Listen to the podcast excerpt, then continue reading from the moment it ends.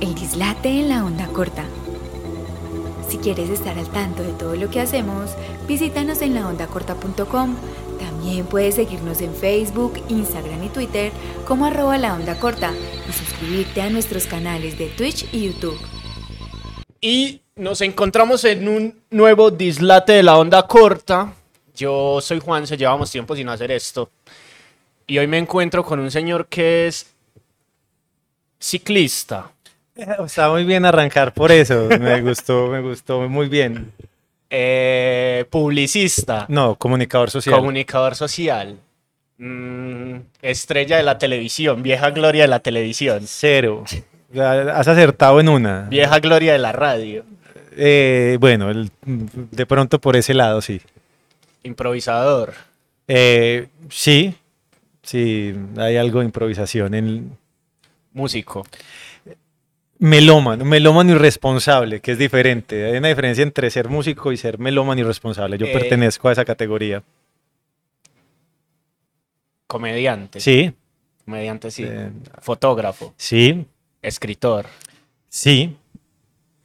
Alejandro Mejía. Eh, también acertaste en ese, acertaste en cinco de, de todas estas. Alejo, ¿cómo Eh, estás? Hay, hay que, hay que dejar claro algo, es que cuando decís llevo mucho sin hacer esto, es porque yo era el invitado en todas las veces que se canceló. No, no. Entonces siempre, No, no, sí, no. siempre, siempre fui, fui yo que se me pasaba. Entonces ofrezco disculpa, ofrezco una disculpa aquí pública a todos los teleoyentes que, que no, por torpeza mía, porque no fue, no fue mala intención, fue torpeza que siempre se me olvidaba la invitación. Sí, pero tampoco pues es, eh, recae sobre vos, sino que a mucha gente, a un montón de gente, yo le digo como, ¿y cuándo hacemos? Ah, no, mucha gente me escribe, me dice, ¿y cuándo hacemos un podcast? Y yo, "Ah, ¿qué día puede? Hmm. Es que, ah, no, no puedo. Yo, entonces... Entonces, pa- sí. exacto, sí. Entonces, Veamos en estos días, sí, hablemos, Sí. ahí cuadramos. Ajá, y, y con vos eh, habíamos quedado en que lo hiciéramos después de que yo volviera a España. Hmm. Yo, volví a, yo volví a España en mayo y empezaron a surgir un montón de cosas. Eh, nos, eh, nos fuimos de gira aquí, un montón de viajes y un montón de vueltas y, y llegamos aquí abajo.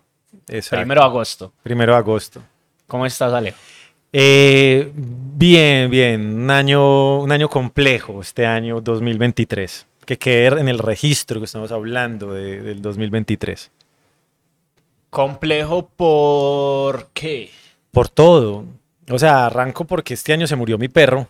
des- y eso fue el golpe más teso de la vida. Pues, la, gente. La gente que no tiene mascota no entiende eso. La gente que, enti- que tiene mascota lo entiende. Y aún así, a los que tienen mascota, los que saben y me conocen decían, es que el vínculo de ustedes dos era diferente. Entonces eso fue como una sacudida del, del- del piso muy brava. Y de ahí para allá, yo no sé, huevón. O sea, como que la vida este año se me ha sacudido mucho. Pero bueno, ahí vamos, ahí vamos, para no, para no hacer un podcast muy triste. No, pero es bonito. Yo te voy a contar, a mí no me gustaban los perros. Y pues ya todo el mundo conocía a Matilda. Matilda a mí me cambió la vida. Yo a Edwin lo conocí en Coveñas, ¿te acordás que nosotros teníamos cabañas Contiguas. ajá, en, en Coveñas cuando íbamos a vacacionar y muchas veces nos encontrábamos? ¿Vos cómo encontraste a Edwin? ¿O cómo Eh, te encontró Edwin a vos? Mira, yo, yo, o sea, yo pertenecía como a ese, a ese grupo social que siempre quiso una mascota y no la tuvo porque la mamá decía cuando viva solo. Ah, cuando viva solo va a tener un perro. Cuando viva solo. Yo siempre quise, siempre, toda la vida. Y me fui a vivir a Bogotá y dije, bueno, ya llegó la hora de tener un perro, ya estaba pues como que bien, lo quiero tener. Y yo sabía que se iba a llamar Edwin desde el principio, pero en mi cabeza yo lo quería muy, muy pelialambre, así, muy, muy chandoso, chandoso. Y como que al encontrar esa excusa, decir, ay, sí que se va a llamar Edwin, pero tiene que ser así, le sacaba el culo siempre. O sea, como que, ay, vamos a tener, no, en este momento no por esto, en este momento no por, siempre, siempre había una excusa. Y un domingo salí a ciclovía en Bogotá y en la 116 con 15 vi a lo lejos que decía jornada de adopción. Yo, yo acababa de salir de montar en bici, pues acababa de salir a la ciclovía, Cuando me dio por pasar y ve, voy a mirar a ver qué hay ahí. Entonces me puse a hablar con las peladas, me dijeron, ve, mira, trajimos tantos perros, habían llevado 15 perros, habían adoptado 6, quedaban 9. Y todos los perros que quedaban eran negros. Decía, nadie adopta un perro negro. Entonces llegó una pelada y me dijo, ay, mira, para que te enamores. Y llevó a Edu y me lo puso al lado. Y yo le dije a ella como, eh, ¿sabes qué? Voy a dar una vuelta, yo acabo de salir a montar en bicicleta, me voy a ir a montar, y ahorita miramos a ver si no se lo han llevado, bla, me fui a montar y todo el rato piense en Edwin, piense en el perro, en el perro, en el perro. Yo creo mucho, yo, yo, yo soy creyente más no fanático. O sea, yo no soy, yo no soy devoto religioso, pero sí, sí tengo, sí creo mucho en, en los mensajes, en, en los personajes. A mí los personajes de las religiones me parecen hermosos. O sea, los y, y sobre todo la religión católica tiene unos personajes que me parecen lindos, pero eso es otra conversación que se puede ir para otro lado. Y en el camino, un momento que yo le dije, ay, yo, ah, Diosito, ya, mándame una señal, mándame una señal, lo que sea. Y está diciendo eso y pasó un man trotando con un perro al lado, pero felices los dos. Y yo, ah, marica, esto fue, esto fue. Yo no sé por qué. Dije, ah, aquí fue. Bajé a la, a la, al coso y no se lo habían llevado.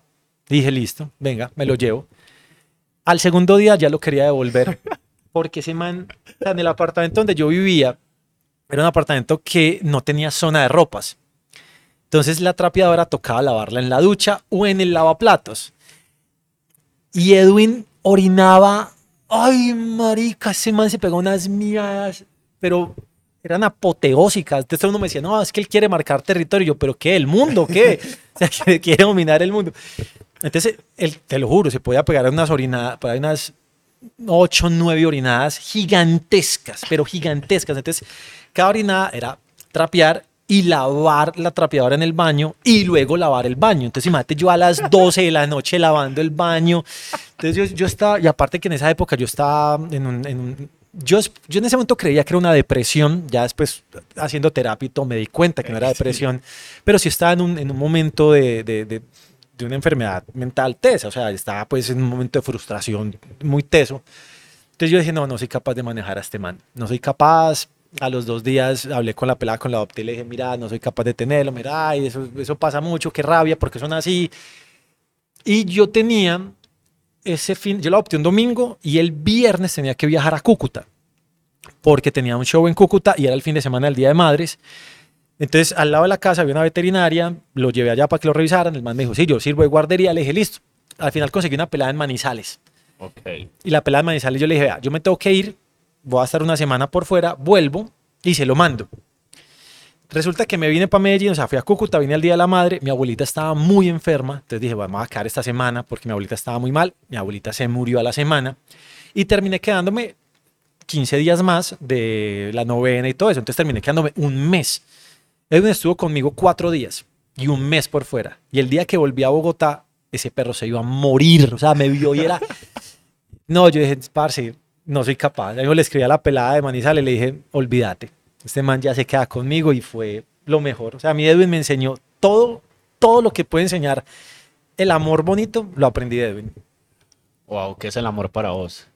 Todo. Uy, marica, el amor sí es yo no, no, creo que exista un sentimiento, una sensación, una fuerza más grande que el amor. O sea, creo en el amor putamente, en todos los amores. O sea, creo en el amor cursi, creo en el amor romántico, creo en el amor que sana, creo en el amor que ayuda, creo en el amor que jala, creo en la energía del amor. O sea, cre creo que el amor transforma, creo que el amor puede tomar una persona y ayudarla a cambiar. Y no estoy hablando que, ay, sí, claro, obviamente puede pasar. No estoy hablando pues al, al, al extremo del drogadicto. Ajá. Ay, no, es que mi hijo se perdió y el amor. Claro, obviamente ahí hay mucho amor y, y vale. Pero hablo también de cambios muy sencillos, o sea, de, de cómo el amor por algo, pues el amor propio, el amor por una mascota, el amor por, por la vida, el amor por, por una pareja, cómo algo puede hacer que vos te replantees la vida y digas, es creo en eso. O sea, para mí es... Y este año sí que lo he vivido, este año sí que lo he sentido, este año sí que, que he corroborado eso. El, el, la, fuerza del, la fuerza del amor y, y, y, es la cosa más hermosa del mundo. Para mí es... Ojalá pudiera tener alguna respuesta bien chimba de esas que se pueden citar. Ajá. pero creo que creo que es la es el regalo más teso que nos pudo dar la vida a los seres vivos. Es una frase horrible para citar, pues, o sea, honestamente. pero es que. Pero, lo que pasa es que nosotros llevamos el amor al contexto humano. Pero cuando vos, ves en, la naturaleza, cuando el amor aparece en la naturaleza, es impresionante. Y es algo que, lo que te digo, o sea, nosotros tenemos el raciocinio, pero cuando es una mamá protegiendo, esa protección va mucho más allá de la supervivencia. Esa protección va desde un, espíritu de amor. Claro, obviamente pues llega un punto en el que está la supervivencia y gana. Pero, pero sí, creo mucho en el amor. Para mí es, oh, creo que es de lo más hermoso que hay. las mejores novelas se han escrito, vienen con amor, las películas vienen con amor. Incluso una de mis películas favoritas que es Good Will Hunting, finalmente habla de amor. O sea, Good Will Hunting habla de un tipo que es un genio, que se está curando haciendo todo, y todo va hacia el amor. Amo el amor, amo, lo amo. O sea, soy cursi, soy romántico, soy meloso, pues obviamente con quien tenga que serlo. Pero creo que es un. Creo que es un regalo tan bonito que es un despropósito no. No, no sentirlo, no, no sentirlo y no regalarlo, Juanse. O sea, no, no demostrárselo a alguien. El amor es una vaina que hay que compartir y demostrar y, y, hacer que exista más. y, entendiendo entonces el mundo en el que vivimos, ¿por eh, qué crees que la gente hoy en día le tiene como tanto miedo a mostrar amor, a brindar amor, a entregar amor? Porque somos unas huevas.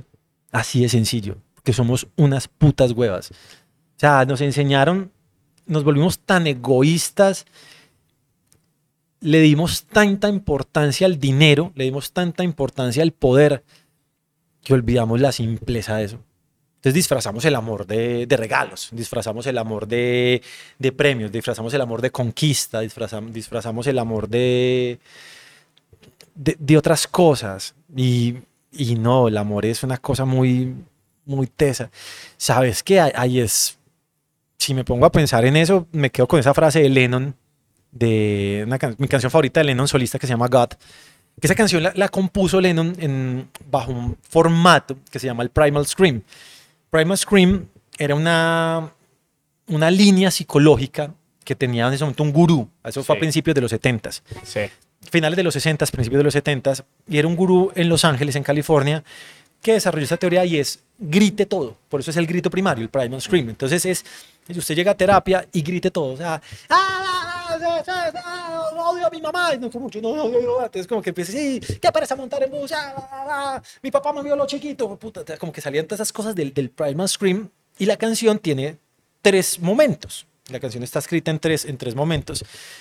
Y hay un momento de ese primal scream en el que Lennon empieza a decir, no creo en esto, no creo en esto, no creo en esto, no creo en esto. Es decir, no creo en Dios, no creo en el yoga, no creo en yo no sé qué. Y lo último que dice, este es un detalle muy, muy ñoño, es porque los Beatles se acaban de separar, hacía menos de un año se habían separado. Y los Beatles se llamaban The Beatles. O sea, era un, un grupo británico, se llamaba The Beatles, y había algo que le daba mucha putería a Paul, y era que Yoko Ono se refiriera a los, a los Beatles como Beatles. Y Paul decía, no, somos The Beatles. Y lo último que dice ahí, él dice, I don't believe in Elvis, I don't believe in Zimmerman, que es Bob Dylan, y después dice, I don't believe in Beatles. ¡Pah! Y ahí la canción frena. Lo grita, I don't believe in Beatles, ¡pum! I just believe in me. Y eso para mí es, eso es el amor. Es, para mí eso es lo que está traducido hoy el amor en esta sociedad y es hay que empezar por el amor propio. Hay que creer en uno y hay que amarse desde uno para poder amar. Porque hoy la sociedad está, para mí está condenada. La sociedad ya está condenada. Entonces, ¿qué queda? Vos tenés hoy dos opciones. O sos un hijo de puta o no sos un hijo de puta. Ya están en, vos que decidís ser. Y yo no quiero ser un hijo de puta. Wow. ¿Cómo llegaste a vos a la comedia? Uh,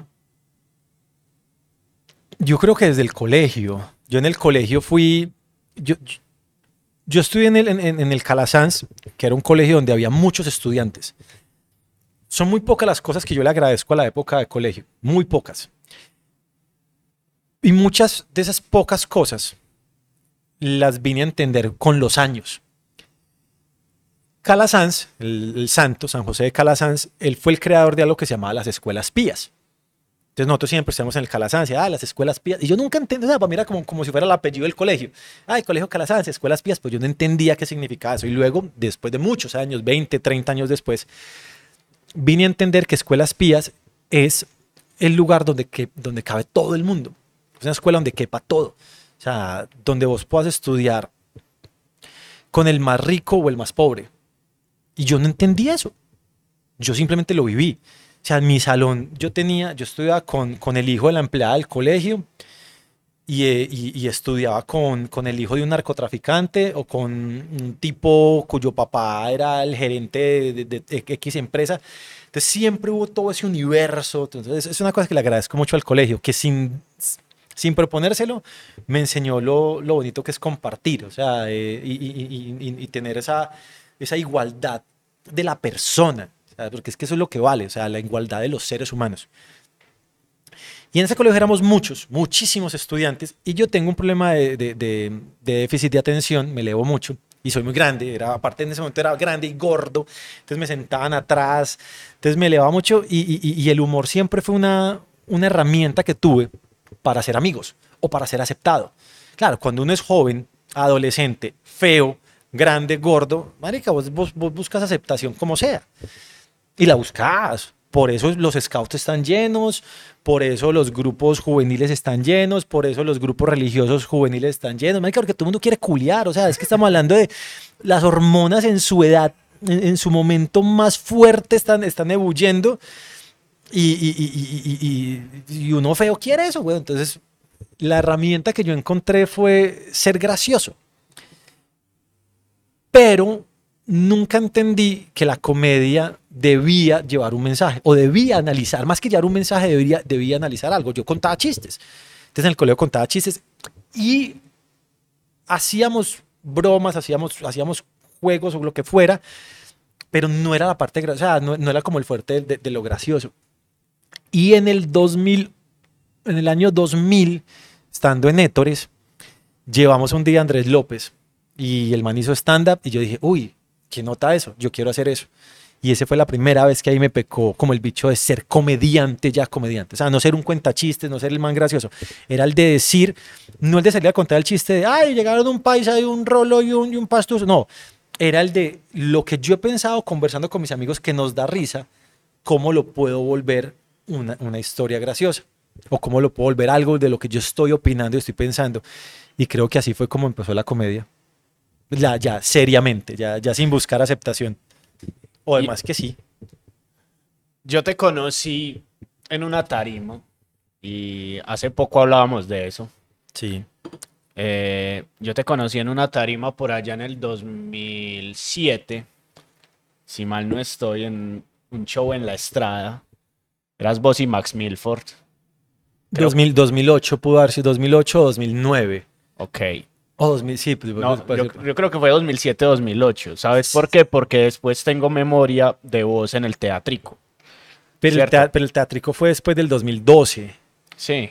Sí, incluso, bueno, vamos a, a contar esto acá, pues que no, no, no le importa a nadie. Pero la, la, primera vez que yo tengo como referencia de que hablamos de comedia, o que me dijiste algo, fue que de una temporada que yo hice en el Águila Descalza. No, Ahí está el, ahí está el, ahí, ahí está, está el chiste. ¿Cierto? ¿Por mm. qué? Porque lo primero que yo vi de vos fue con Max Milford en, un, en la estrada. Y dije, parce, este man no me gustó. Cero, sí, porque, porque eso fue lo que me escribiste después. Sí, te lo escribí, te dije como, parce, no me gustó, ¿qué pasó? Y después te fui a ver en el Águila Descalza en temporada y ahí escribí, dije, qué diferencia lo que yo vi por primera vez. Mm. Y me enamoré. Y después te vi en el teatrico y dije, como este man, ¿qué está pasando con él? Y hace tres meses, cuatro meses, te vi en Acción Impro estrenando tu último show mm. y quedé maravillado. Gracias, ¿cierto? Porque, porque creo que yo soy uno de los que le tiene miedo a la tarima, ¿cierto? Yo he mm. coqueteado con la comedia desde chiquito, ¿cierto? Desde que mi papá trabaja con los marinillos hasta hoy. Mm. Que todo el mundo me dice, párate, escribí algo. O cuando lo, tallereo chistes con amigos que sí lo mm. hacen. Y es como, no. Pero pues, o sea, sos el negro Fontana Rosa de, de, Algo así. de Medellín. Entonces, el haberte visto a vos y todo ese proceso me llena mucho de emoción. Y por eso digo, sos una vieja gloria, pero sos alguien que no es vieja gloria porque no sos recordado, sino que sigue vigente. ¿Cómo se mantiene uno vigente entre 15 años hmm. en una ciudad, en un país donde a veces reírse cuesta tanto? Y donde se quema tan rápido algo. ese es un gran mérito que tiene Suso. Y la gente no lo valora. O sea, si vos te puedes a pensar en Colombia, en la historia del, humor y de la comedia en Colombia, los personajes tienen vidas súper corticas, súper cortas. El chinche, o sin, sin, hablar pues, de los personajes de Sábados Felices, las vidas son muy cortas. Claro, obviamente uno dice, no, pero es que Jaimito duró cuántos años. Sí, pero cuántos años fue gracioso. O sea, los personajes son súper corticos. Y Dani tiene a Suso, lleva 15 años en el top, con un personaje ese man es, o sea, de las, cosas más brillantes que tiene este país. O sea, nosotros no hemos valorado a Suso de verdad y el trabajo que, que Dani ha hecho con ese personaje es impresionante. Sí. Por eso mismo, porque yo te digo, es que sostener un personaje durante 15 años a ese nivel es tesísimo. Yo creo que, a ver, parte puede ser de lo, de lo que está, de lo que, de lo que creo que podría decir de, sostener en eso, y te lo agradezco pues, por, por tenerme en un concepto bonito, es que primero creo mucho en lo que hago. Entonces, para mí no es hacer reír por hacer reír. O sea, no es como que, voy a pararme a... No, o sea, quiero decir algo en lo que yo crea. O sea, no... Mmm, creo en la forma en lo que lo hago. O sea, disfruto cuando lo hago y me gusta hacerlo. Y de alguna manera siento que también me sirvió el, periodo en el que estuve alejado de, los escenarios, como alejado tan... alejado sin estar alejado. Que a mí lo que me pasó fue que en el 2012 yo empecé a sufrir ataques de pánico. En el 2011 empecé a sufrir ataques de pánico y me dieron dos ataques de pánico en el escenario. Y eso es lo peor que puede haber. Pero resulta que yo tuve un año entero estar sufriendo ataques de pánico sin saber que eran ataques de pánico. O sea, a mí me daban y me puedan dar cuatro o cinco a la semana. Y eso era arrancar para urgencias y sin o sea, yo sentía que me iba a morir, llegar a urgencias y que me hicieran exámenes y me decían, es que todo está perfecto. Y yo, o sea, me hice todo lo que os creáis. O sea, entonces, si, no era médico, entonces empecé a hacer yoga, hice medicina homeopática, hice, mm, eh, fui a la iglesia del Divino Niño en Bogotá el 20 de julio. Y, o sea, todo lo que te puedas imaginar porque yo no sabía lo que tenía.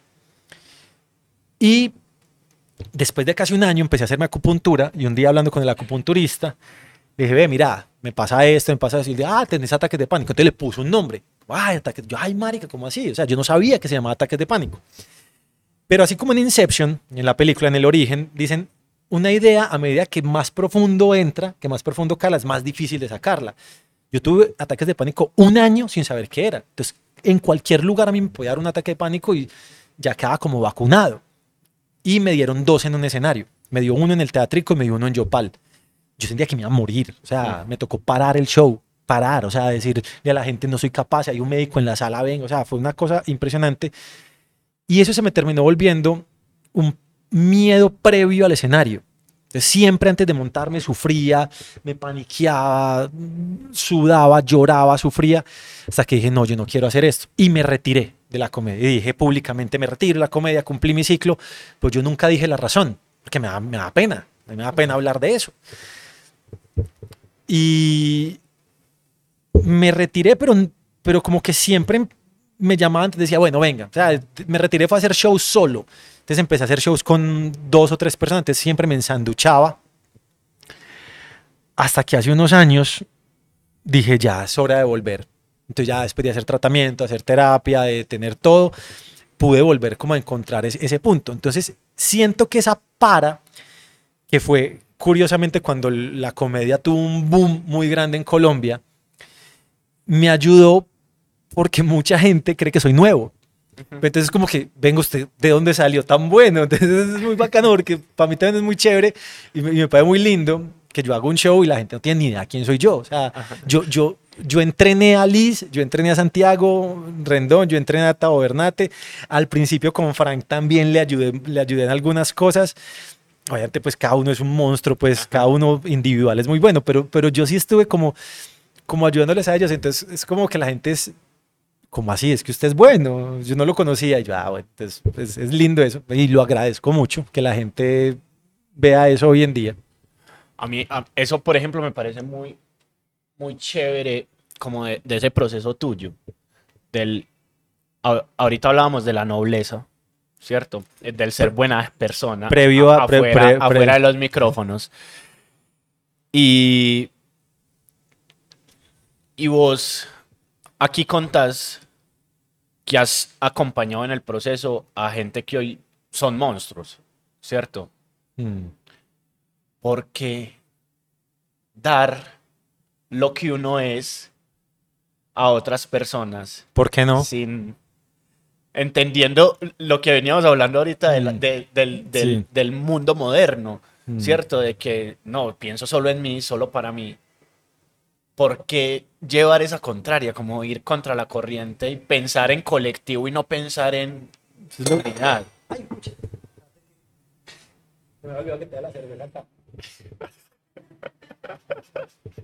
Perdón, había puesto una cerveza que no se viera. ¿Buscamos una trapeadora ya o...? Ahorita, ahorita, ahorita, poder ahorita. responder. Tranqui, tranqui. Se perdieron 77 pesos de, de cerveza. ¿Sabes? ¿Sabes? Para te la poner más lejitos para... Para. Y todo el mundo es que, ay, mira, tiene café, todo el rato toma café. Yo con la pola ahí ya mirándola de reojo hace rato. Si quieres la puedes servir en este vaso. No, no, porque quedaría como si fuera un jugo de lulo aguado. Y, no, más bien me sirvo agua, más bien sirvo. Ay, espérate que yo. Mi mamá tiene un dicho que me. Las mamás tienen unos dichos geniales. Mi Sí. mamá tiene tres que han sido frases maravillosas. Uno es: cuide los pesitos, que los pesos se cuidan solos. Otra frase es: es que usted es zurdo de las dos manos. O sea, cuando uno es muy torpe, no, es que usted es zurdo de las dos manos. Y, y tiene una que yo creo que le ha jugado mucho en contra porque es de las frases más sabias que mi mamá me ha enseñado en la vida Sí. y las frases más sabias que yo he encontrado en la vida que dice amor no quita conocimiento. Y esa frase para mí es impresionante. Amor no quita conocimiento. Bueno, responde la pregunta porque me desvié. Y te lo respondo así. ¿Por qué no? O sea, ¿yo qué gano con guardármelo con guardarme lo que le puede servir a otra persona.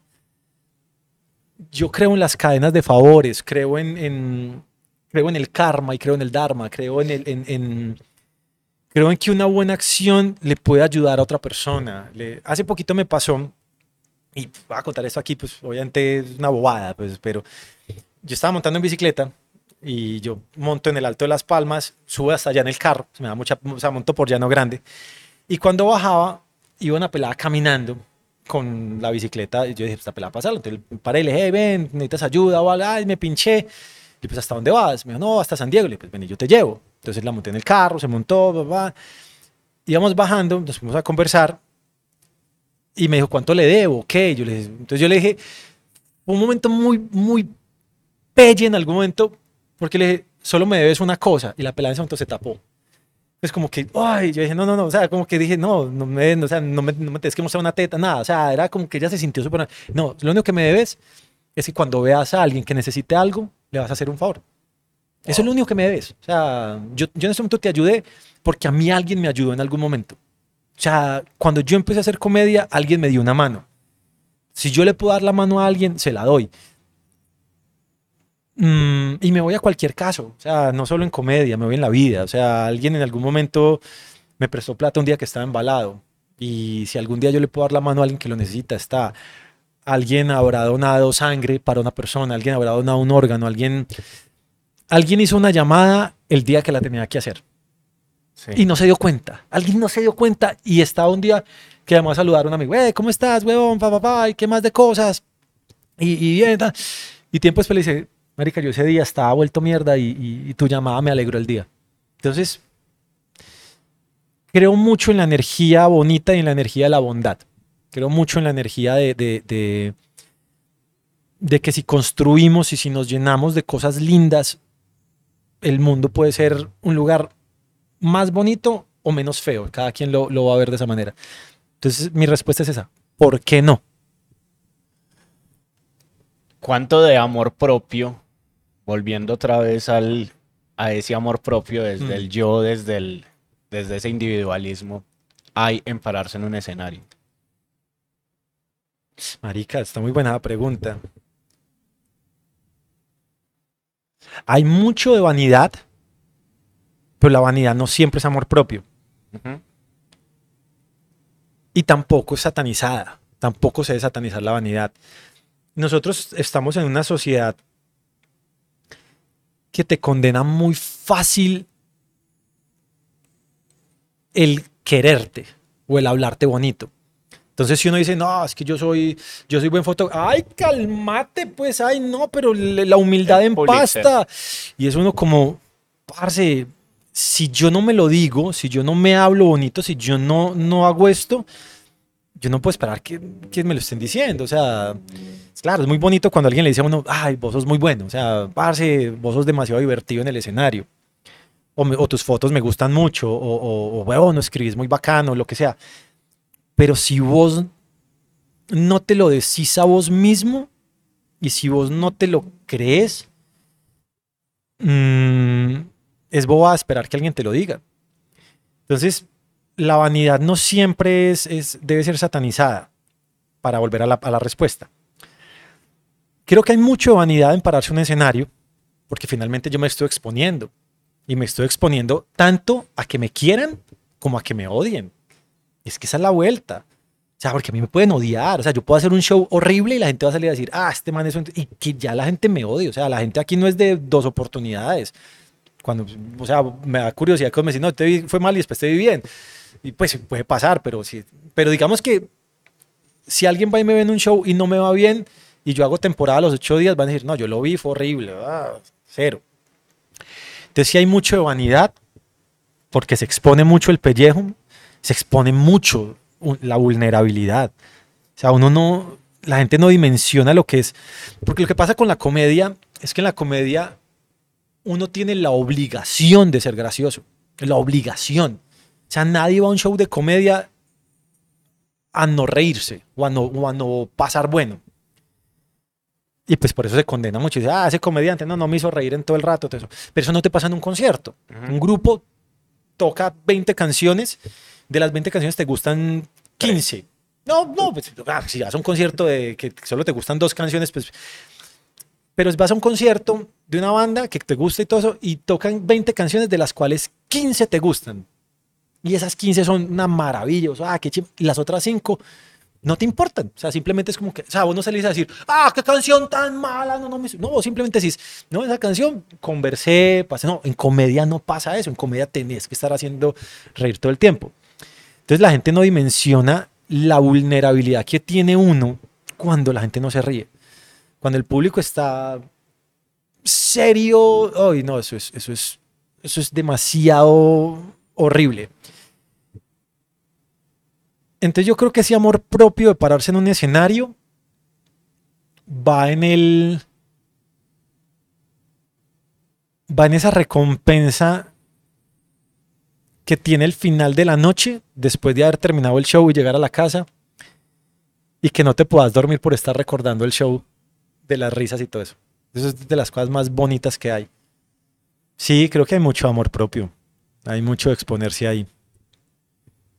Yo hablo mucho, weón. Me gusta. ¿Cuándo, tomaste la decisión de irte a recorrer el mundo? Cuando estaba aburrido de mí y del mundo y me di cuenta que quería huir de todo y de lo único que no podía huir era de mí.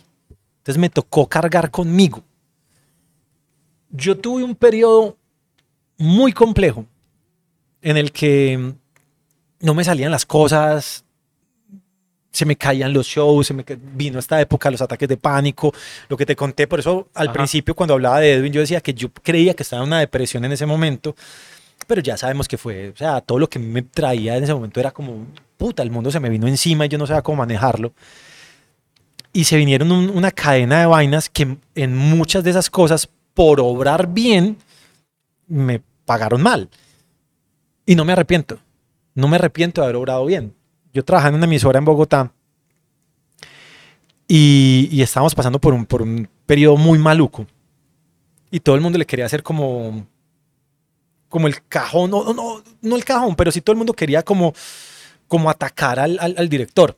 Y yo era el segundo al mando de alguna forma en la emisora, pues no, no oficial, pero sí el director confiaba mucho en mí. Y yo lo que hice fue, no, muchachos, venga, calmémonos todos, bla, bla, hablemoslo con calma. Así que, y un día me enteré que todos habían hablado con el director y yo no, y me echaron de la emisora. Entonces fue como que, marica, yo por hacer las cosas bien terminé pagando los platos rotos ahí. Y ahí fue cuando decidí volverme a Medellín y llegué a trabajar eh, con, con el teatrico en ese momento. Y estábamos haciendo un montón de cosas súper bien con el teatrico, pero el puesto mío era un puesto inventado. Y un día me senté a hablar con Germán y me dijo, Alejo, no tengo cómo pagar tu puesto. O sea, lo que estás haciendo está funcionando, está una chimba, está una puta, pues no tengo cómo seguirte pagando. Y le dije, no, relajado. Entonces en, ese momento era como que, puta, necesito huir de todo esto, necesito huir de, de, de estas épocas malucas, necesito huir de la, de la parte pelle, necesito huir de esto, necesito huir de mí. O sea, yo no quiero estar conmigo, es que yo, por mucho que me quiera, yo, me, yo no quiero estar conmigo. Y lo único que se me ocurrió fue irme a, a recorrer Sudamérica. Dije, voy a ir hasta Ushuaia y voy a empezar a subir. A ver cuánto me demoro, cuánto, cuánto he hecho esto. Y a ver, aquí, en, aquí alejo me encuentro en el camino. Y eso fue, ese fue el momento en el que decidí ir a, a viajar. Pero no solo a Sudamérica. Después nos fuimos para. Después estuve en el sudeste asiático. Eh, ¿Y por qué terminaste allá? ¿La acupuntura, el yoga, mm, la vida? Muchas, muchos factores. Lo que pasa es que yo, yo empecé a tomar fotografía, yo empecé a hacer fotos en medio de mi crisis de, de, esta, de esta depresión, de lo que te cuento, porque hubo un momento en el que yo vivía en Bogotá y yo no salía a nada, a nada, o sea, yo me estaba enloqueciendo en la casa. Aparte que yo soy más zanahorio, o sea, yo, yo tengo una banda en la que todos eran todos desjuiciados, pues, no, gente muy buena, pero borrachines o, de vez en cuando se fumaban un bareto, cualquier cosa. Y yo era el más grande, tatuado, barbado. Te decía, marica, entonces nosotros terminamos un ensayo, estábamos, ah, hagamos un, un, descanso y vamos a, a, tomar. Entonces íbamos para la tienda y todos con cerveza y yo con un chocorramo y un tutti frutti. O sea, yo siempre he sido muy zanahorio. Y en esa época yo estaba supremamente deprimido. Yo decía, yo daría lo que fuera por tener un vicio. O sea, yo quisiera beber, yo quisiera fumar, yo quisiera lo que sea, o sea, pero no tengo ningún vicio. Entonces yo era en la casa desesperado, aburrido, triste, sin la menor idea de qué era lo que me estaba pasando. Y empecé a escribir mucho, empecé a escribir, a escribir, a escribir, a escribir. O sea, me sentaba en el computador y escribía todos los días algo. Y un día dije, ve, voy a tomar fotos. Voy a tomar fotos. Vi, vi una vaina que publicó Esteban Duperli en, en el blog de él y dije, ve, qué bueno tomar fotos. Y eso me obligó a salir y empecé a tomar fotos, pero la idea de tomar fotos era para el blog. O sea, yo no pensaba en ser fotógrafo. Y me fui engomando mucho con la fotografía, me fui engomando, me fui engomando mucho. Y la gente me decía, ve, ¿cuándo vas a hacer una exposición? O ¿cuándo vas a sacar un libro? Y yo decía, no, tomo fotos bonitas, pero no es para tanto. Y cuando me fui para Sudamérica, cuando hice el viaje de Sudamérica y volví, yo me llevé la cámara sin ninguna intención diferente a llevarla y llegué como con 20 mil fotos. Y empecé a seleccionar y dije, creo que ya tengo material para un libro. Entonces aquí un primer libro que se llamó Al Olvido, también se llega por mérito. Y en vista de que el libro funcionó, salió muy bonito y todo, dije, ve, qué rico hacer un segundo libro. Y pensé, empecé a planear qué me gustaría hacer. Mm, eran tres opciones las que tenía y también hay que pensar en la parte del presupuesto la más barata era el sudeste asiático. Claro, obviamente tenía mucho de lo que me gusta y el budismo y de las filosofías y de todo esto. Pero, pero sé que la parte de economía también tuvo que ver mucho, porque es que una idea, una idea que tenía era atravesar Estados Unidos de, en la costa al O sea, el viaje de costa a costa en Estados Unidos es de Nueva York hasta Los Ángeles. Yo la quería hacer desde Florida hasta Seattle y parar en todos los pueblitos y en parques naturales. Pero, marica, eso en dólares, pues es un, viajado, el berraco. Quería hacer África y quería hacer, eh, quería hacer el norte de Europa, quería hacer todo, toda la parte nórdica de coger todo Islandia, Islandia, Finlandia, Noruega. todo así, o sea, como coger ese, ese desierto frío Ajá. y, toda esa- y hablar de la soledad, quería hacer eso. Entonces esa- esas eran como las opciones y terminé haciendo el sudeste asiático por, por presupuesto, porque era el más, el más económico en ese momento. Y ahí salió un segundo libro que se llamó Barahunda. Y ya quiero hacer un tercer libro, entonces vamos a ver qué, qué saldrá ahí. Siempre que viajo es porque quiero huir. Yo que Hay, hay una frase que, que está en el olvido, también se llega por mérito, que dice, también huye aquel que regresa y también regresa aquel que huye. Yo siempre, siempre que viajo es porque quiero huir y al huir sé que estoy regresando. ¿Y qué te inspira entonces? Mm, depen- depende lo, lo que vaya a hacer. Y eso es una cosa que me gusta mucho y eso es una cosa que, que he aprendido a valorar mucho o, o agradecerme mucho, agradecérmelo. Y es encontrar diferentes formas de manifestar lo que quiero. Cuando yo sé que cuando a mí me dieron los ataques de pánico, me dieron fue porque yo metí todos mis huevos en la canasta de la comedia. Todos, todos, sea, todos. Yo me fui a ir a Bogotá porque iba a ir de comedia, me fui solo pensando en hacer comedia, todo, todo, toda mi apuesta, o sea, todo el capital se fue en el rojo de la ruleta, en el, en el 37 de la ruleta, la ruleta que solo tiene 36. Entonces se fue en el 17 rojo de la ruleta todo, y ese 17 rojo era la comedia. Y cuando me enfermé, cuando empecé a pasar, dije, me di cuenta que tenía muchas formas de expresar.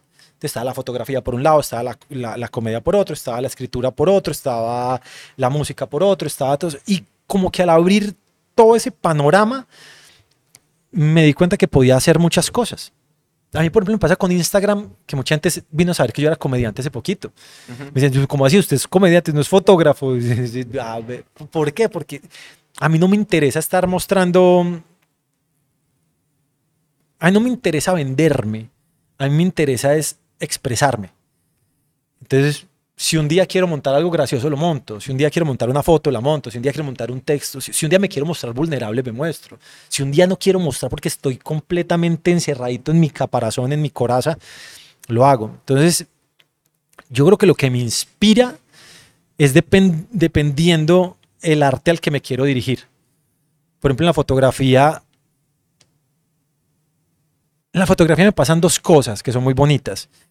Una es recordar lo, lo que fue el momento. O sea, yo, yo puedo ver cualquier fotografía mía de los dos libros, cualquiera, y decirte ¿Qué pasó? cómo la tomé, qué estaba pensando, dónde fue, qué había pasado en ese momento, qué sensación tenía. O sea, para mí ver eso es, es recobrar todo. Pero me gusta llevar a la gente a ese lugar, transmitirlo. No literal, sino intentar con- contarles el espacio. Pero también me permito la licencia poética de inventarme algo. Hace poquito me pasó, yo montando en bicicleta, siempre me pasa por Meritage. Yo hago una ruta que se llama peajes. Entonces salgo de Indiana, bajo por la Fe, llego hasta, hasta el Mollano Grande, luego el aeropuerto y subo por esa que se llama Topos. Y siempre que paso por Meritage hay un señor que va en una carreta. Y siempre nos cruzamos, siempre a la misma hora, pero es una bajada, la hijo de puta. Entonces siempre como que. ¡ay, señor!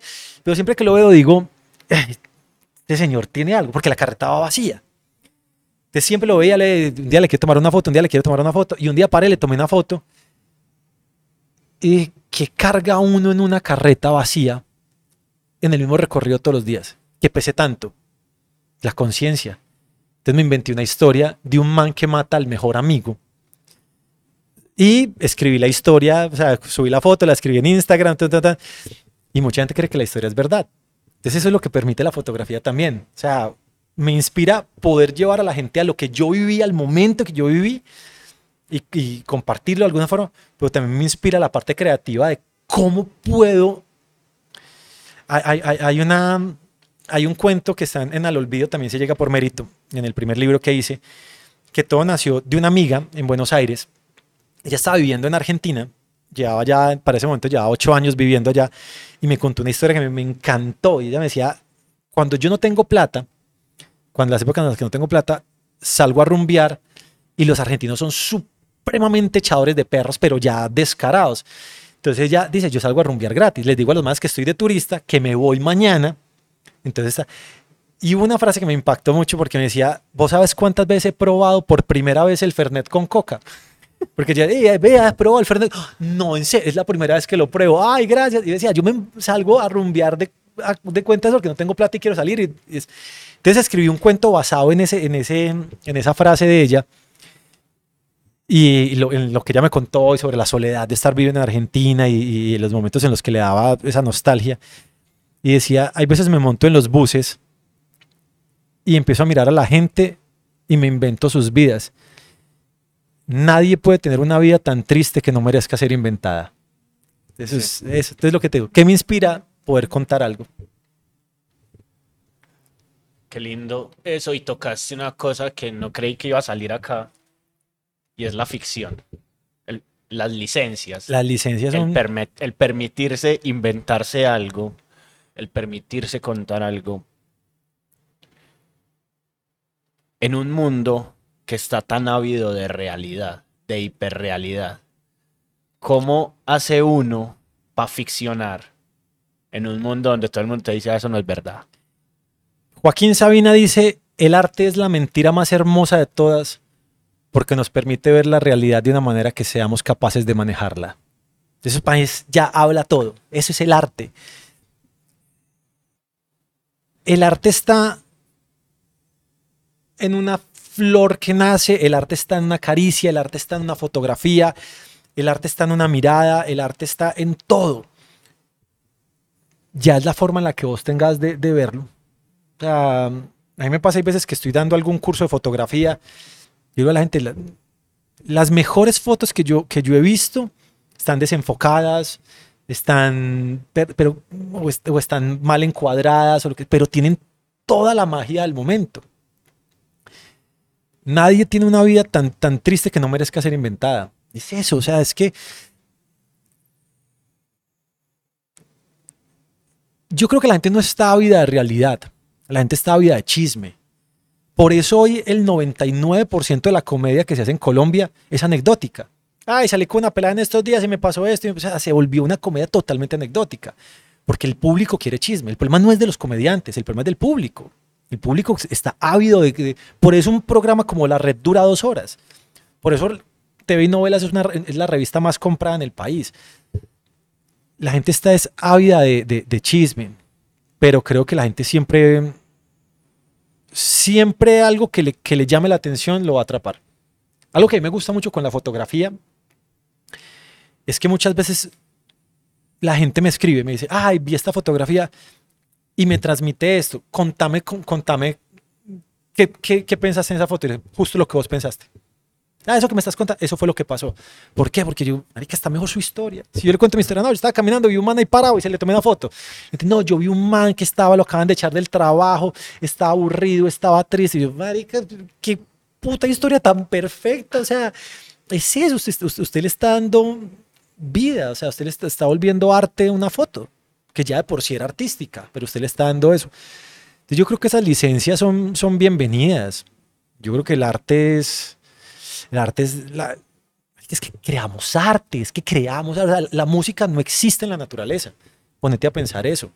La música no existe, la naturaleza existe en sonidos. O sea, un pájaro no dice, ve, voy a cantar en una afinación de mí. No, un pájaro.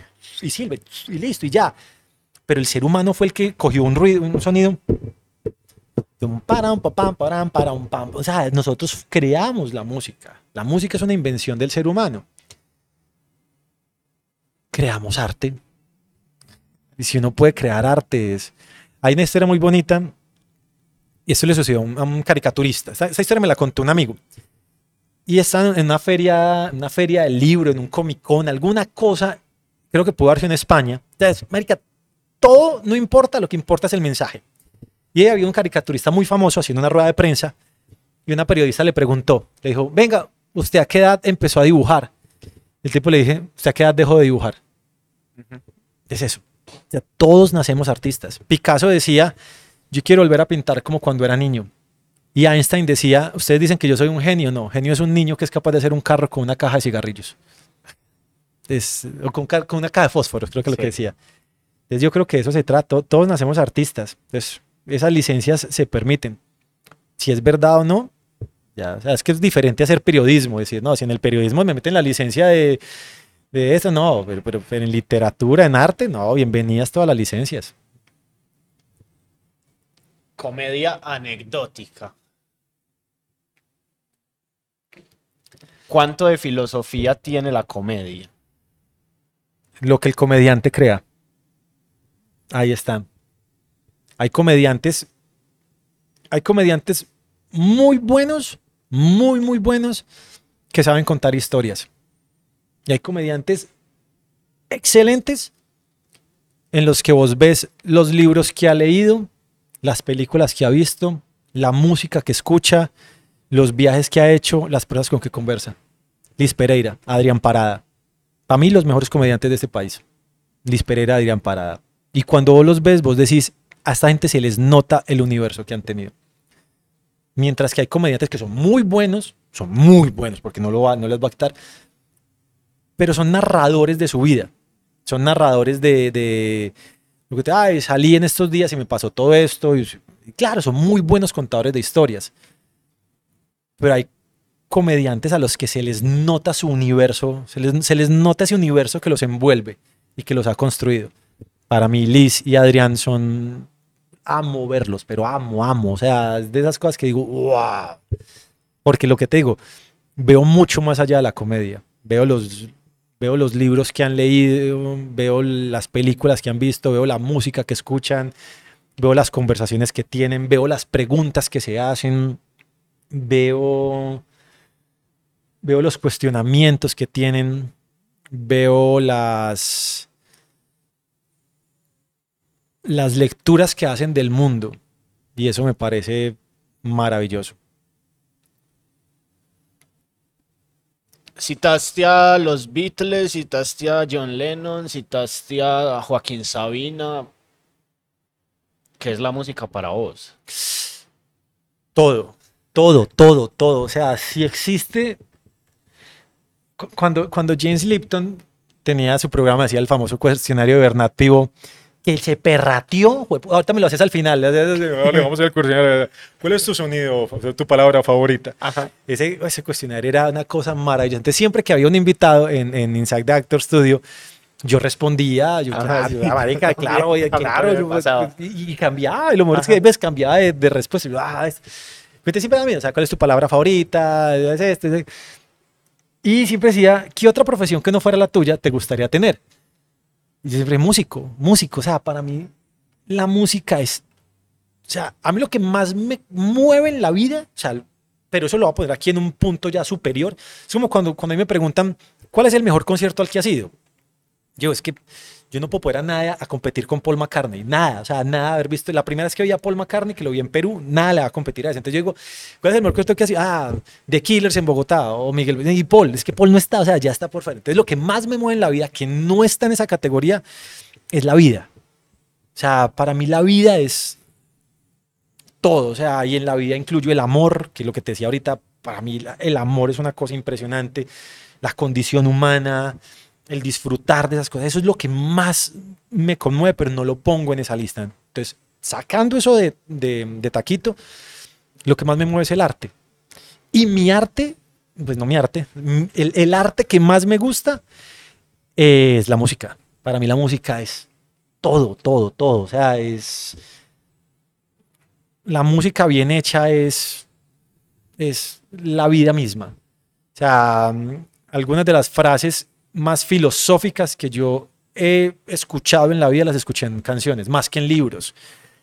Algunas de las cosas que más me conmueven son momentos de una canción, ni siquiera una canción completa. O sea, hay momentos de una canción que te digo, wow, por ejemplo, hay una de mis canciones favoritas. Yo tengo dos canciones que siempre he dicho, el día que yo dedique, le digo a todos los amigos míos, el día que yo dedique esas canciones, porque me perdieron. O sea, el día que yo dedique de esas dos canciones, que son God Only Knows de los Beach Boys y Cuando te beso de Juan Luis Guerra. Para mí el mejor músico latinoamericano de la historia. O sea, nosotros no hemos dimensionado la fortuna que tenemos de vivir en el mismo tiempo y espacio y lugar que Juan Luis Guerra. O sea, ese man es brillantísimo, o sea, para mí el mejor músico de la historia latinoamericana.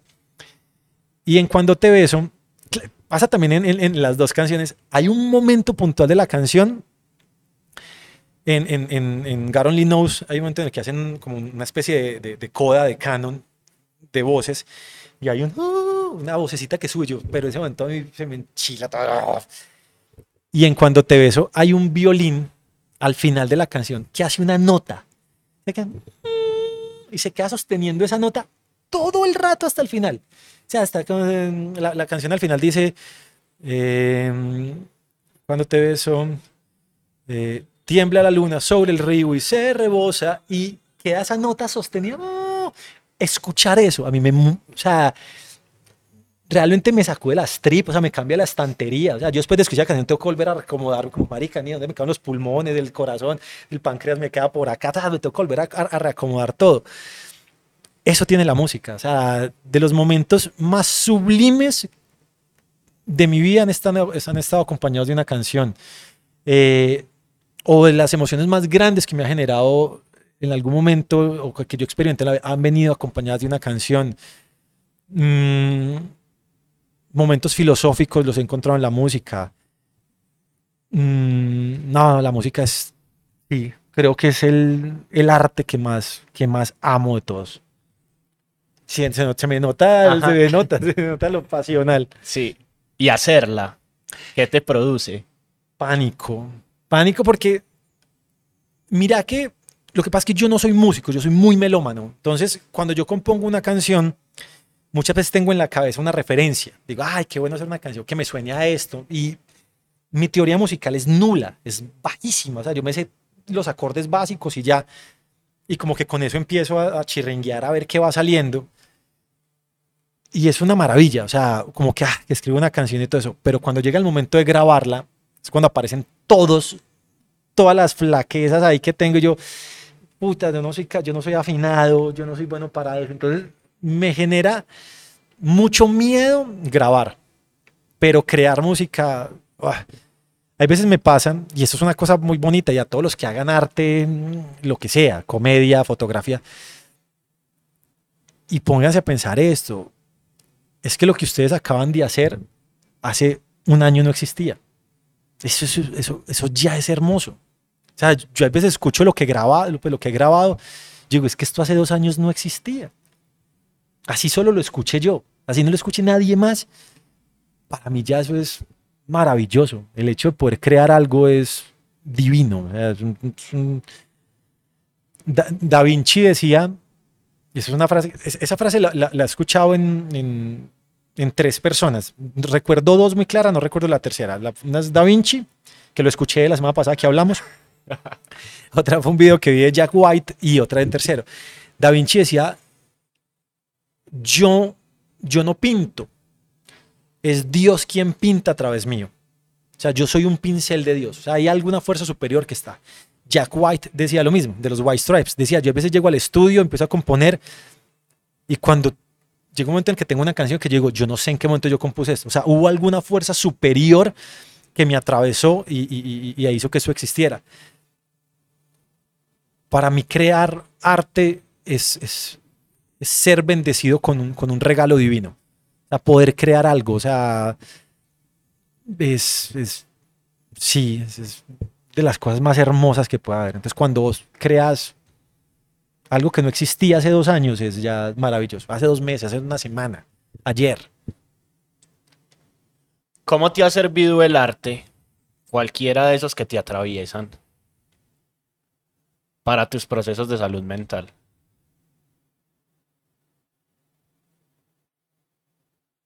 Es terapéutico muchas veces. Sacude, sacude duro, uy, hay veces que el arte eh, pega, sobre todo porque de las cosas más bonitas o las cosas que yo más agradezco de la vida son los ataques de pánico. O sea, los odié en un momento y, pues sí los odio todavía. No, yo no, a mí la palabra odiar no me gusta usarla. No, me gustan, voy a decir, los, ataques de pánico no me gustan. La palabra odiar intento usarla lo menos posible, o el verbo odiar y todo lo que tenga que ver con eso. Mm, las cosas que más aprendizaje he tenido yo o, que yo más agradezco han sido los ataques de pánico. porque me permitió ver un espejo en el que yo sabía lo que iba a ver, pero yo no lo quería ver. O sea, yo sabía lo que, lo, que, lo que esa imagen del espejo me iba a dar y yo le estaba huyendo hacía muchísimo tiempo. Y el arte tiene eso, que muchas veces estás buscando que te digan algo. Estás buscando la canción que te diga lo que quieres escuchar. La gente, ay, sí, una canción siempre me dice lo que yo quiero. No, hay veces que el arte es terapeuta, hay veces que es un bálsamo, hay veces que una, que una fotografía te, te descansa, hay veces que, que una película te, te relaja. Pero cuando el arte sacude, sacude con toda. O sea, cuando, cuando encontrás en un libro esa parte que te hace ver ese reflejo del espejo que no querías ver, es cuando dice, ay, pucha, pero, pero sí siento que es, que es un, es, sí es balsámico, si esa palabra existirá para referirse al, al, efecto bálsamo, porque, es, porque balsámico es un vinagre. Es, es, tranquilizador, digámoslo así, en algunos momentos. Sí, el arte es muy bonito. Es Sabina. O sea, el arte es la mentira más hermosa de todas porque nos permite ver el mundo de una forma en la que seamos capaces de manejarlo la realidad de una mujer para que nos de manejarla. Para ir cerrando. Sí, marica, yo, estoy esperando que cierre más de una hora. Yo, hablo mucho, yo estoy Tranqui, apenas la edición de esto. Esto no va editado, ya está melo. Ya está melo. ¿Cuánto eh, llevamos hablando? Una horita hora. y cinco más o menos. Ay, marica, yo... y a lo que voy es, cuando yo recibí mi diagnóstico, fue complejo ponerle nombre ¿Qué sentiste vos cuando le pusieron nombre a todo eso que tenías encima, que te estaba pasando, que estabas viviendo? ¿Qué sentiste y en qué ayudó o para qué sirvió?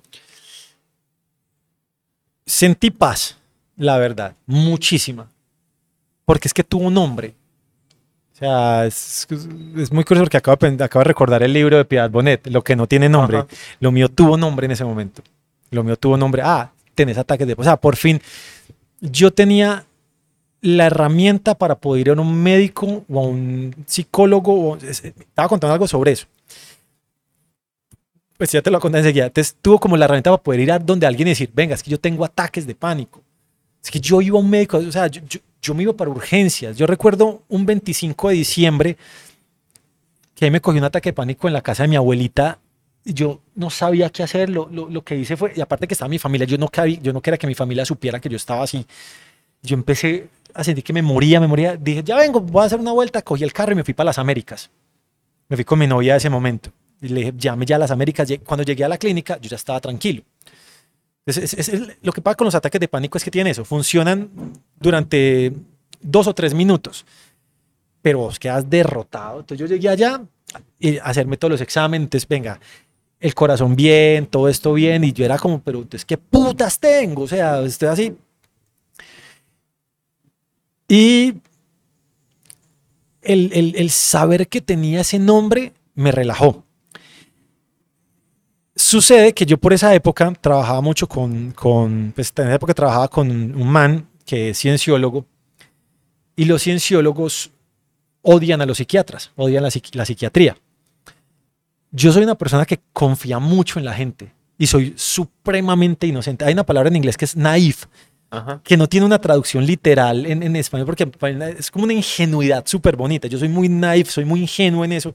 Entonces yo creo en lo que me dicen, o sea, yo confío en la gente y a mí me engañan súper fácil por eso, por la nobleza, por tan huevón con eso.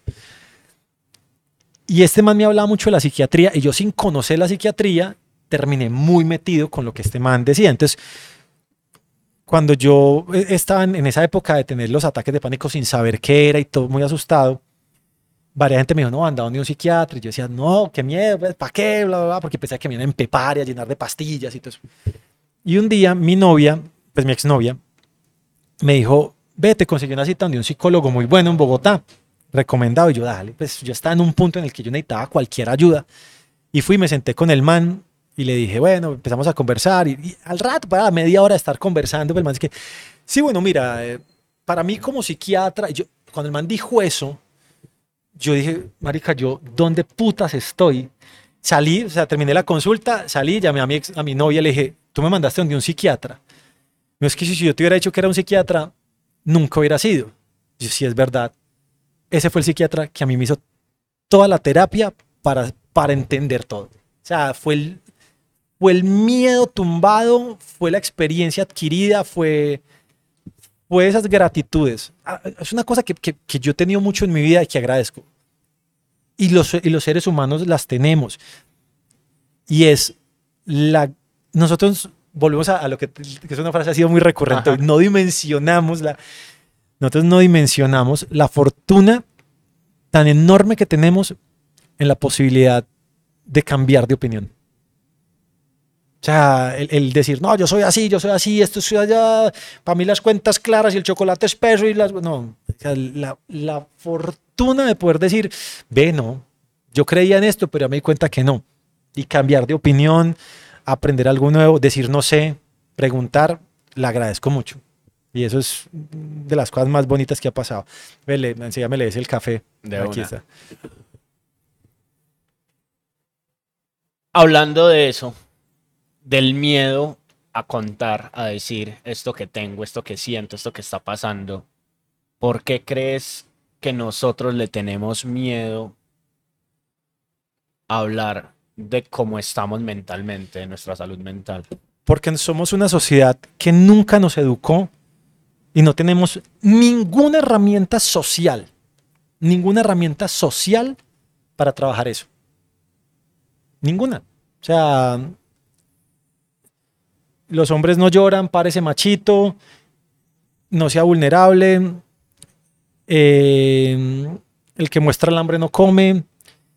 Si usted está con una pelada y, las, la misma, si, usted se muestra débil ya no, no, va, no va a gustar. Nosotros somos seres sociales, nosotros buscamos la aceptación social total, todo el tiempo. Todo el tiempo estamos buscando aceptación social. Claro, obviamente hay casos muy esporádicos, pues de la gente, no, me encanta la soledad y vivo feliz. Sí, pero hablando pues de la gran masa, somos seres totalmente sociales y sociables. Y todos los elementos que tenemos, todas nuestras herramientas de comportamiento social van en, con, van en contra, sí, van totalmente en contra esas, de eso que nos permite hablarlo. O sea, somos bloqueadores. Por mucho que hablemos o digamos, no, es que yo, es que hablemos de responsabilidad afectiva, es que, marica, estamos en una sociedad que nos bloquea totalmente y constantemente la posibilidad de poderlo hablar. Apenas hoy es que estamos empezando a hacerlo. Y cagados del miedo. O sea, cagados del miedo. O sea, yo me demoré siete años en poder reconocer que yo me había retirado a la comedia por ataques de pánico. Mi familia, mi familia no supo. Y era eso. O sea, cuando me da un ataque de pánico, mi mamá era, ay, no piense en eso. O sea, es un bloqueo social impresionante. Por eso estamos llenos de miedos.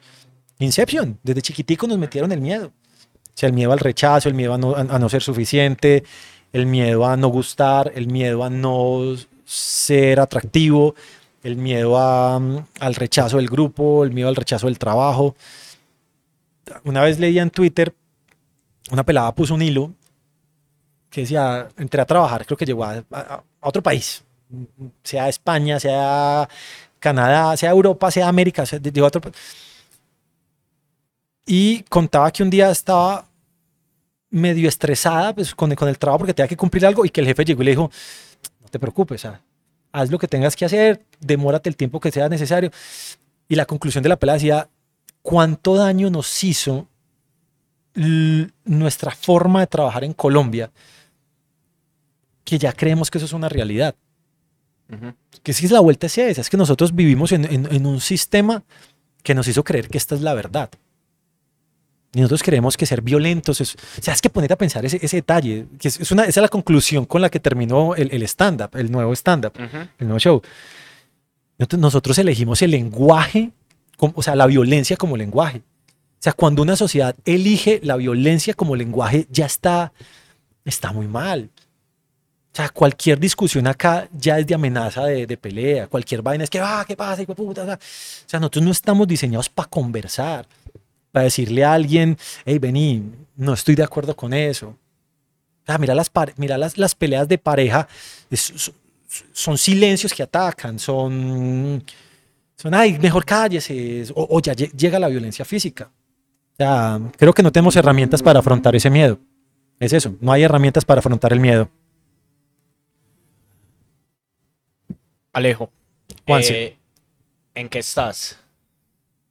En este momento, ¿en qué estás trabajando? ¿Qué estás haciendo? Como diría Víctor Heredia, me preguntaron un día que cómo estaba sobreviviendo, dije sobreviviendo. Juanse, este año así, tal como arrancamos, te lo dije, este año ha sido muy duro, este año he estado sobreviviendo. O sea, ha sido muy teso porque yo hace mucho no sentía lo que he sentido este año en cuanto al arte. O sea, en, verme en un escenario y decir, pues puta, yo soy muy bueno. O sea, yo soy muy buen comediante. De ver las fotos que estaba haciendo y decir, puta, soy muy buen fotógrafo. De escribir y decir, me gusta lo que escribo. Pero, pero como que en esa sacudida de la vida, está todo. Entonces, no sé, creo que de eso se trata también la vida, de, ir acomodando las piezas. Cuando hay una pregunta que yo siempre hago en Bumble, cuando hago match con una pelada en Bumble y vamos a conversar, que es muy poquito, muy poca gente me da, me da like, ya me di cuenta. Y les digo como algo que todo el mundo debería experimentar, una sensación que todo el mundo debería experimentar alguna vez en la vida. Entonces la gente me dice, volar o... Y me decían, ¿qué decís vos? Yo digo, la plenitud. O sea, yo la plenitud la he experimentado tres veces en la vida, consciente. La primera vez que fui consciente de eso fue en las cataratas del Iguazú. Y fue en el momento en el que estaba en el peor pico de los ataques de pánico cuando no sabía que eran ataques de pánico. O sea, en el momento en el que yo estaba más llevado al putas. Pero pues, recuerdo que yo estaba viajando con mi novia ese momento y, muchas veces íbamos caminando y yo empezaba a llorar de la nada. O sea, éramos ahí caminando y yo emperrado. Ella me decía, ¿qué te pasa? Y le decía, no tengo ni puta idea. Yo era emperrado llorando, me quería encerrar. Pero era como no dejarme encerrar. Y recuerdo que estábamos en las cataratas del Iguazú y llegué a la garganta del diablo y me paré ahí y sentí que todas las piezas de mi vida estaban donde tenían que estar. Todas la parte triste, la, parte feliz, o sea, todo está, eso para mí es la plenitud. La plenitud no es dicha, no es felicidad, no es, no es, no es una euforia, la, plenitud es donde todo lo bueno y lo malo cabe. Ojalá todo el mundo experimentara eso alguna vez en la vida, para que entienda que lo bueno está, que lo malo está. El famoso cuento esto también va a pasar. Eso también pasará, eso también, eso también pasará. Es, es, eso. Creo que eso es de, de las cosas más, más lindas que hay. Entender que que está. Entonces, ¿en qué punto estoy hoy de mi vida? En entender que en algún momento todo se encajará y volveré a experimentar la plenitud y, las, cosas, las cosas fluirán. Nada es para siempre. Nada es... La, el famoso poema de Rilke que está en Jojo Rabbit.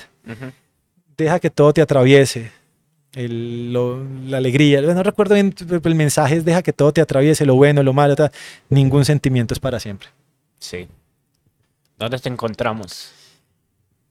en redes, en arroba yo me alejo en Instagram, eh, arroba Alejo Mejía en, X, que ya no es Twitter, pero el que más uso sobre todo es Instagram, ah, yo me alejo. O sea, de yo, de yo, o sea, yo me, de me, alejo de mi nombre. Y hay veces que creen que es Joe de rap. Hey, oh, Joe, Joe. Entonces es yo me alejo en, Instagram. Ahí me encuentran mucho y, espero que nos encontremos más en, escenarios, en, teatros y en lugares así, en bares y donde sea. Alejo, muchas gracias. A vos, Parce. A vos, muchas gracias. Perdón por hablar tanto. No, era la intención. Perdón por, por no haber venido antes. No, acaso es bienvenido siempre. Eh, pues ya vieron, yo quería tener a este man aquí sentado por eso mismo, por que sabía lo buen conversador que es. Eh, teníamos cabañas contiguas en, en, Coveñas. y nos encontrábamos casi que cada enero y ah, pasábamos una, una horita, dos horitas conversando y hablando de la vida. Y nunca se me olvidó que, era, que esa familia es buen, buena conversadora porque con el bala también me pego mis conversadas a veces. Y quería como que lo tuviéramos acá y como mostrar ese respeto que te tengo, porque admiro mucho lo que haces desde hace mucho tiempo. Gracias por eso, parce. Y- Es que es mutuo. Ya, si a usted le gustó, si no le gustó, compártalo eh, a sus amigos, a sus enemigos. Esto es el Dislate, este es el número 36 ya. Síganos en arroba la onda corta en todos lados eh, y nos vemos en las calles. Mucho amor. Gracias.